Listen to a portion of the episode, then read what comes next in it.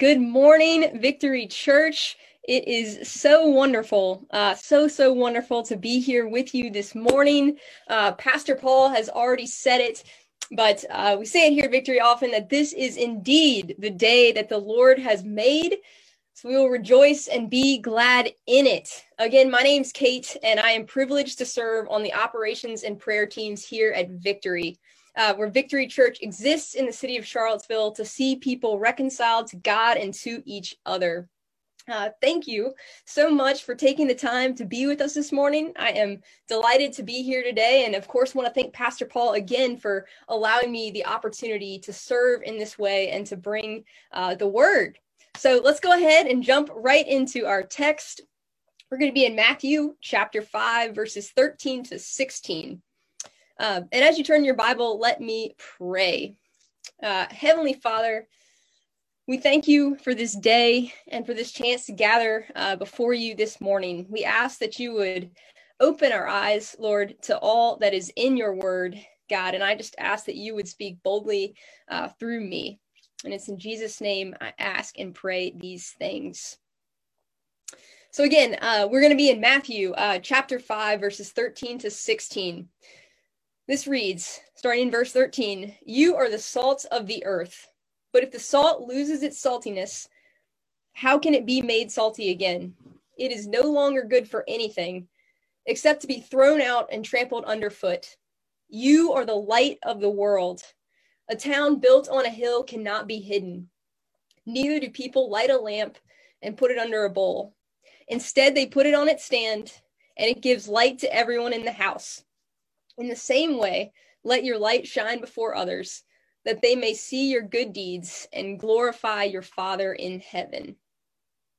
The title of my message today is Shed Light. Shed Light.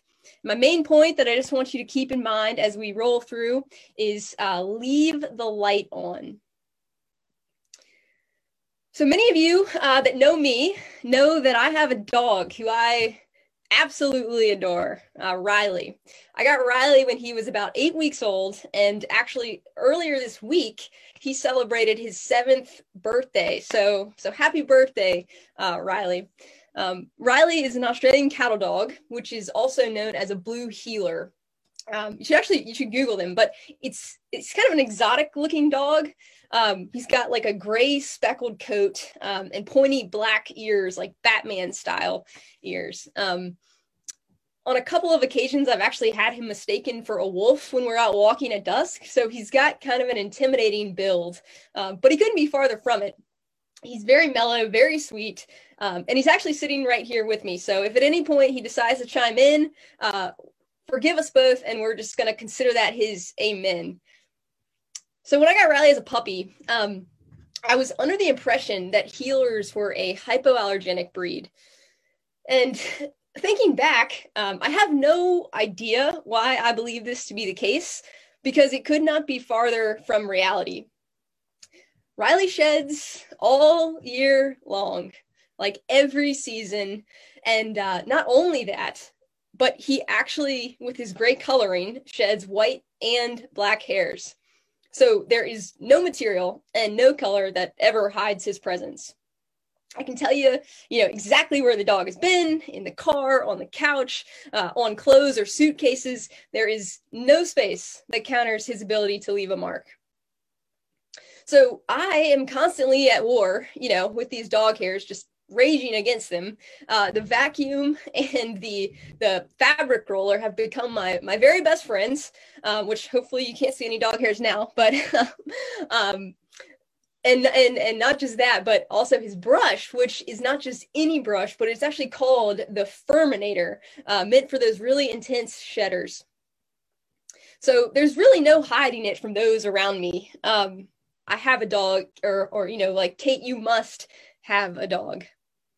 And needless to say, even with my best, uh, most diligent attempts to conceal Riley's pre- pres- uh, presence, it practically can't be done. Sometimes, you know, the, the, the hairs are kind of subtle in the backdrop, and sometimes they are loud in my face uh, because, for example, someone's coming over and I need to vacuum ASAP. But in summary, um, everywhere Riley goes, he leaves a mark and the same mark every time. These marks are persistently present despite the opposition of, of grooming and cleaning tools. They give clues to his nature and his identity, and they're consistent. And I'm telling you, you know, I can spot a two inch Riley hair anywhere. And they make his presence in my world undeniable. It is, is constant evidence attesting to dog ownership, or as I would say, uh, parenthood. So, aside from collecting feedback on how I can more efficiently deal with these dog hairs, so go ahead and throw that in the chat and submit a connect card with any ideas. My emphasis is that you and I, too, are always shedding something. Everywhere we go, we leave identifiable marks that speak to who we are. Now, obviously, not meaning necessarily a, a, physical trail, though I do have curly hair and it does tend to fall out on occasion, but that we leave a trail behind by our words and our actions and in how we engage the world around us. Those are our marks, our marks that indicate, you know, Kate's been here, and that can be positive or negative. So, just like the dog hairs attest to dog ownership, what we shed, our marks attest to our priorities and our beliefs.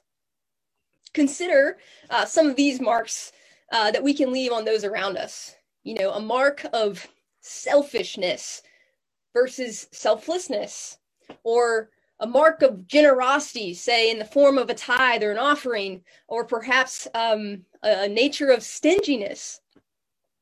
Uh, perhaps the marks of service and serving others, or a mark of forgiveness or bitterness marks of kind words or harsh words, marks of carelessness or marks of excellence. So, this is really important, right? The trail that we leave. And um, with that, you know, how do we determine what we shed? Like, how do we how do we understand what the marks of our own lives are? Because we want to get them right. And and just as I can point to the fur as evidence that I'm a dog owner, take a look for yourself at say how you spend your time what you do with your money those who you associate with or or maybe better yet those you don't. What do you think about? Or what do you talk about? Or what do you um, what do you question around you? Or better yet ask someone in your circle who you trust what do you think is important to me or, or what do you see are my priorities? And see what they come back with. And you know if, if they come back with things that are actually in line with your priorities for what you believe your priorities to be great. And if not maybe that's a moment to to reevaluate. Now i should put an asterisk here because i'm not saying that we you know that everything we do necessarily needs to be known um, in fact, I don't think that's appropriate. And especially in the realms of, of, say, good deeds and, and whatnot, that can lead us towards a slippery slope of, say, self promotion. But there, there should be congruence in our beliefs and how we are known by others, how we are recognized by others. Again, the marks we leave attest to our priorities and our beliefs. Or said uh, another way, the words and actions of our lives evidence what we value most, what is most in us, what we deem, consciously or not, most important. They show who we actually are. So, this is an incredibly important balance for us to understand as Christians. And that's where I want to circle back to our passage today. So, again, let's read Matthew chapter 5, verses 13 to 16. You are the salt of the earth. But if the salt loses its saltiness, how can it be made salty again? It is no longer good for anything except to be thrown out and trampled underfoot. You are the light of the world. A town built on a hill cannot be hidden. Neither do people light a lamp and put it under a bowl. Instead, they put it on its stand, and it gives light to everyone in the house. In the same way, let your light shine before others, that they may see your good deeds and glorify your Father in heaven. So this passage is uh, Jesus talking. And uh, right now, we find him on a hillside uh, near Capernaum, overlooking the Sea of Galilee. He's sitting um, and, and, and preaching to his disciples. And um, just kind of a fun sidebar. Um, that was pretty common at the time for teachers to actually be sitting as they as they preach, as opposed to here I am, even in my own room here, um, standing and preaching. But um, anyways, these so these verses are, are part of the Sermon on the Mount, uh, found in the Gospel of Matthew in chapters five through seven.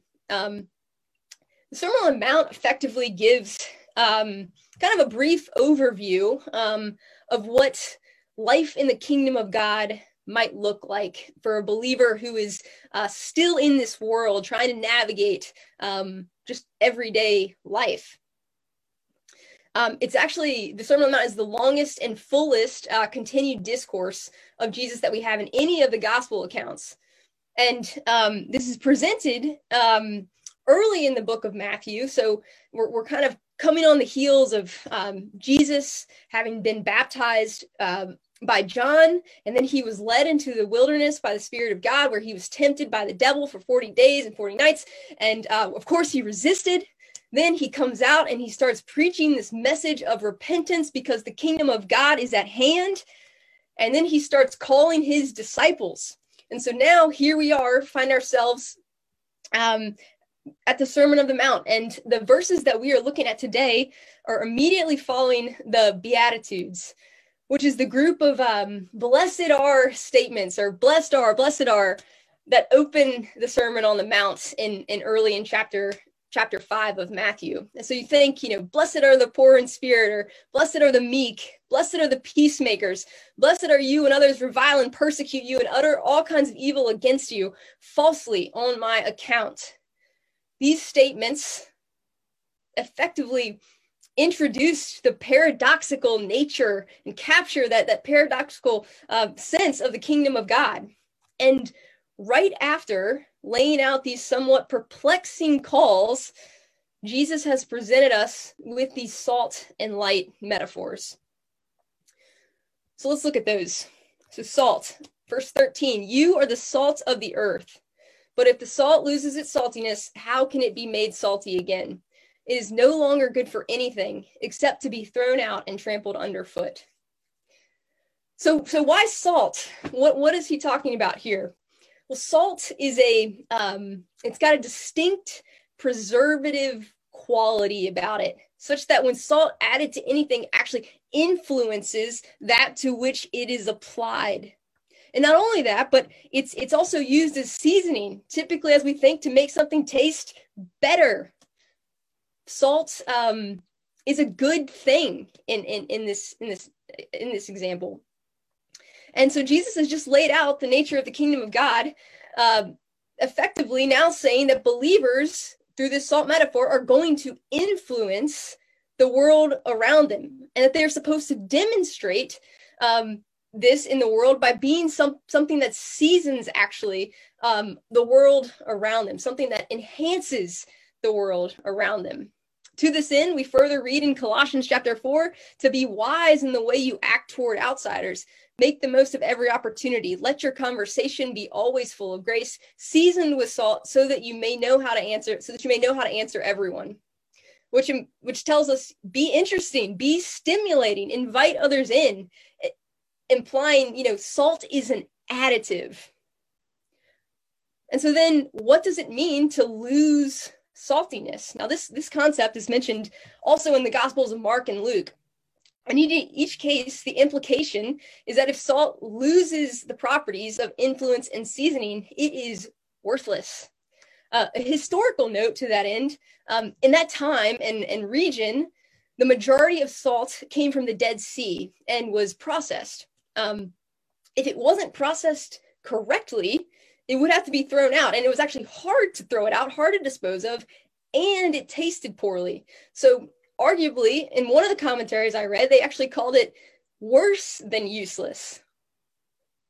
This begs the question why you know why would you add salt if there is no benefit so if we then are the salt of the earth intended to be used by god for the good of good of his kingdom if we don't maintain our nature distinctly as people of the kingdom of God, we, we are not serving our purpose.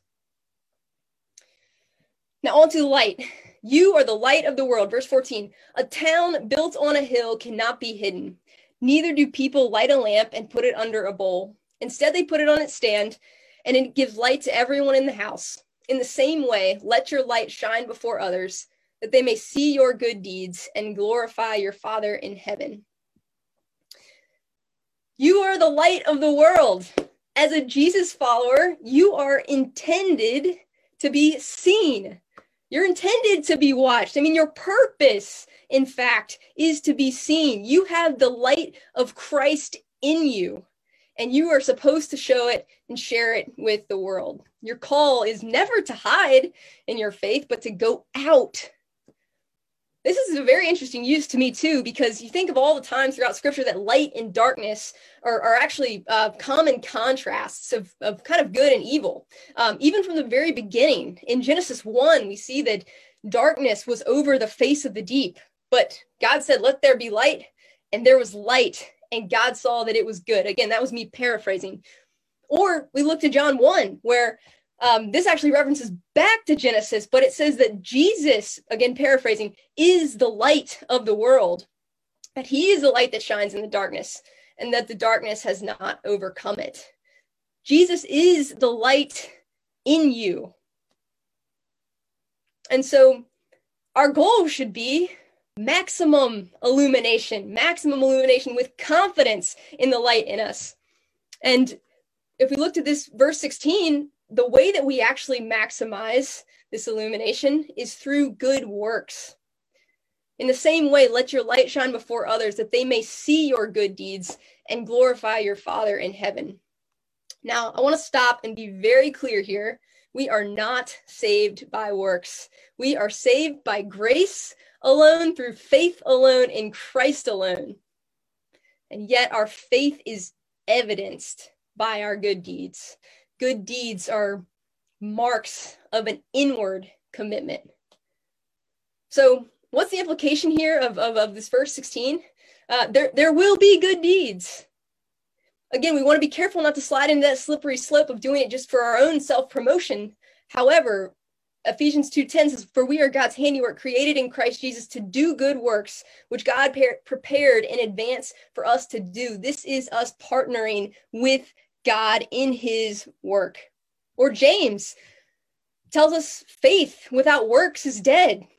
Verse uh, in chapter 2 verse 14, what good is it, my brothers and sisters, if someone claims to have faith but has no deeds? Can such faith save them? Suppose a brother or sister is, is without clothes and daily food. If one of you says to them, "Go in peace," keep warm and well fed, but does nothing about their physical needs, what good is it?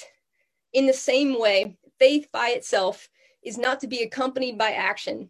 If if if it is not accompanied by action, is dead.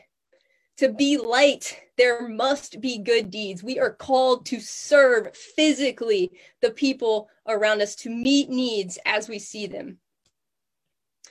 So we pause here and say, You are purposed. You are intended to impact the world around you. But what's the what's the end goal of this impact? Verse 16, again, we're gonna we're gonna memorize these verses by the end of the sermon. In the same way, let your light shine before others, that they may see your good deeds and glorify your Father in heaven. The end goal, God's glory.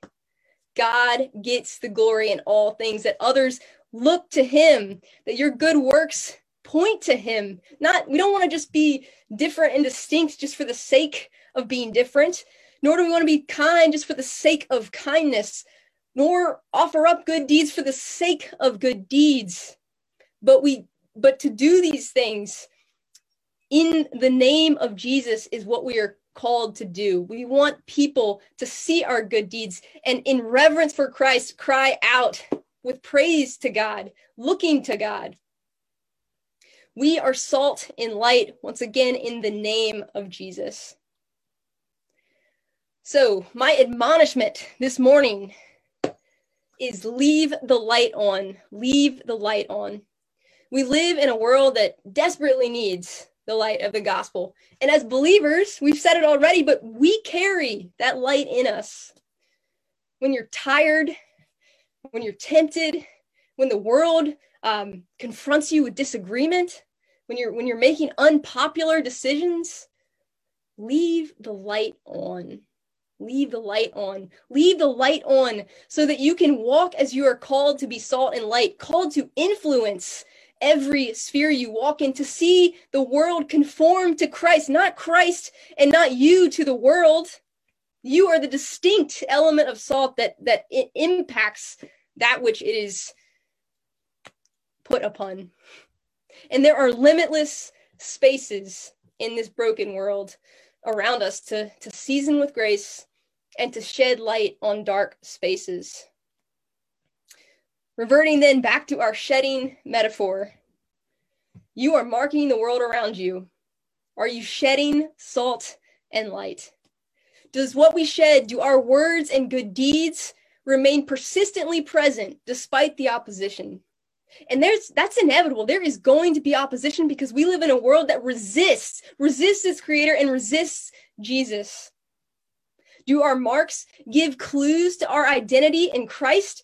And are they consistent? And most of all, do they make Christ's presence in my world undeniable, whether subtle or loud? When people start looking, do they see? Are they confident? Or are, are they constant evidence attesting to the love of our Heavenly Father and the good news of Jesus? Do the marks we leave reflect that we have been forgiven? Now, as we evaluate these questions together this coming week, Victory is engaging collectively in what we are calling Well Week. This is an effort created and led by our outreach team under the direction of Rashida Tripp, who deserves an enormous shout out right now for her efforts uh, in putting this together with, with the care and prayer uh, and just time that she's put in. So thank you, Rashida, on behalf of all of us um, for, for, for your diligence in, in, in serving the goal of well week and, and also thank you to, to anyone who's already committed to volunteering and those who will serve uh, the goal of Well Week is to love well, serve well, and be the well, and to essentially be the salt, be salt and light to the Charlottesville community.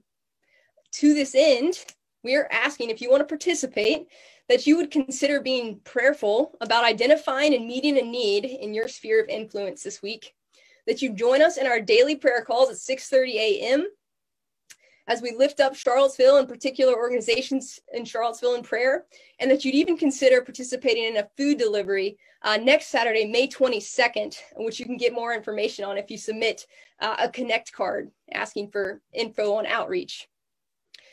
Again, the goal of Well Week is to show our love of Christ through our actions. Now, this effort once again is, is concentrated this week may 17th to 23rd and i encourage you to participate. And and i encourage you to consider how you can implement habits that make this a lifestyle. To actually consider your mark everywhere you go uh, everywhere you are that you would leave the light on and allow the love of christ to shine through your good deeds so, victory, I pray that our actions and deeds are seasoned with salt, such that we actually are salt and light to the Charlottesville community, that we leave the light of Christ on, such that others turn the light on. And the good news is, if that's you, if that's you, and you've not yet flipped the switch, you can turn the light on right now. Jesus Christ, the light of the world, fully human and fully God, lived a perfect, sinless life, but he went to the cross and he bore the wages of sin. He actually became sin, bore the wages of sin, which is death, in our place. He was raised again to life by the power of God, defeating death. And it is through faith in him and in his atoning sacrifice that we are made right with God. Anyone who calls on the name of the Lord will be saved. So if you have yet to put your faith in Christ, I encourage you to pray with me now.